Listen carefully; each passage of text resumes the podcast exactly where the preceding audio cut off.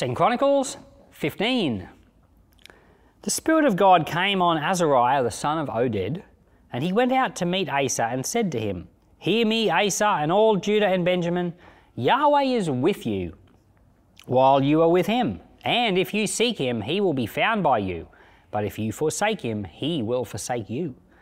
Now, for a long time, Israel was without the true God, without a teaching priest, and without law. But when in their distress they turned to Yahweh, the God of Israel, and sought him, he was found by them. In those days there was no peace to him who went out, nor to him who came in, but great troubles were on all the inhabitants of the land. They were broken in pieces, nation against nation, and city against city, for God troubled them without, with all adversity. But you be strong, and don't let your hands be slack, for your work will be rewarded. When Asa heard these words and the prophecy of Oded the prophet, he took courage, and he put away all the abominations out of the land of Judah and Benjamin, and out of the cities which he had taken from the hill country of Ephraim, and he renewed Yahweh's altar that was before Yahweh's porch. He gathered all Judah and Benjamin, and those who lived with them out of Ephraim, Manasseh, and Simeon, for they came to him out of Israel in abundance when they saw that Yahweh his God was with him so they gathered themselves together at Jerusalem in the third month, in the fifteenth year of Asa's reign. They sacrificed to Yahweh in that day of the plunder which they had brought seven hundred head of cattle and seven thousand sheep. They entered into the covenant to seek Yahweh, the God of their fathers, with all their heart and with all their soul, and that whoever would not seek Yahweh, the God of Israel, should be put to death, whether small or great, whether man or woman. They swore to Yahweh with a loud voice, with shouting, with trumpets, and with cornets. All Judah rejoiced at the oath, for they had sworn with all their heart, and sought him with their whole desire, and he was found by them. Then Yahweh gave them rest all around. Also, Maacah, the mother of Asa, the king, he removed from being queen, because she had made an abominable image for an Asherah. So Asa cut down her image, ground it into dust, and burned it at the brook Kidron. But the high places were not taken away out of Israel. Nevertheless, the heart of Asa was perfect all his days. He brought the things that his father had dedicated and that he himself had dedicated, silver, gold, and vessels into God's house. And there was no more war to the 35th year of Asa's reign. In the last chapter, we talked about Asa and his great victory over Zerah the Cushite, which we suspect is Osorkon II the fifth pharaoh of the 22nd dynasty of Egypt.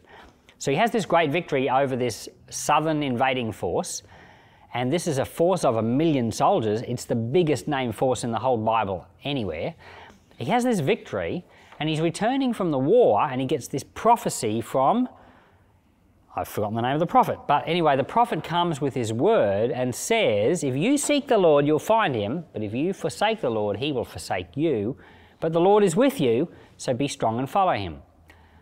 Now, you would think that the Lord would only give you such a warning if you were doing badly. But why would the Lord give you such a warning when you've just had a great victory, when you've just had a great answer to prayer? Well, the truth is, that's the time of the greatest temptation. So when things are going really well, when things are turning out perfect, everything's starting to go your way, that's when you're in the most danger of falling away because that's when you think everything's good. When everything's going terrible, that's when it's easy to cry out to the Lord and say, Lord, help. But when things are going well, that's the best time to have a warning. And so he just has a victory here over a million soldier army, and the Lord sends him along a warning and says, Keep your eyes on me, and things are going to be fine. And Asa does. He listens to that he goes home with even more determination to do what the Lord wants. He, he is so determined when he goes home. They have a great Passover celebration and they renew their vow before the Lord. And then he even de- deposes his mother from being the queen mother. Now, it's said here in this version from being the queen, but it was actually it's, it's the way that Hebrew works. If you read other versions of the Bible, it'll refer to her as the queen mother. In other words, the mother of the queen.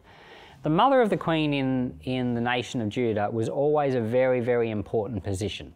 If you think way back to, say, Solomon, when he was the, the king, who was the, the queen mother then?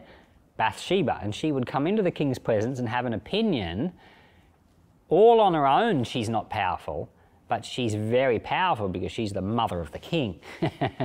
so here we've got the mother of the king, and he, she gets deposed because she makes an Asherah pole.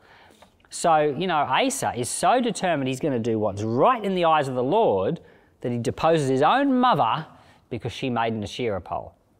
So that just goes to demonstrate, you know, how seriously he took the things of the Lord.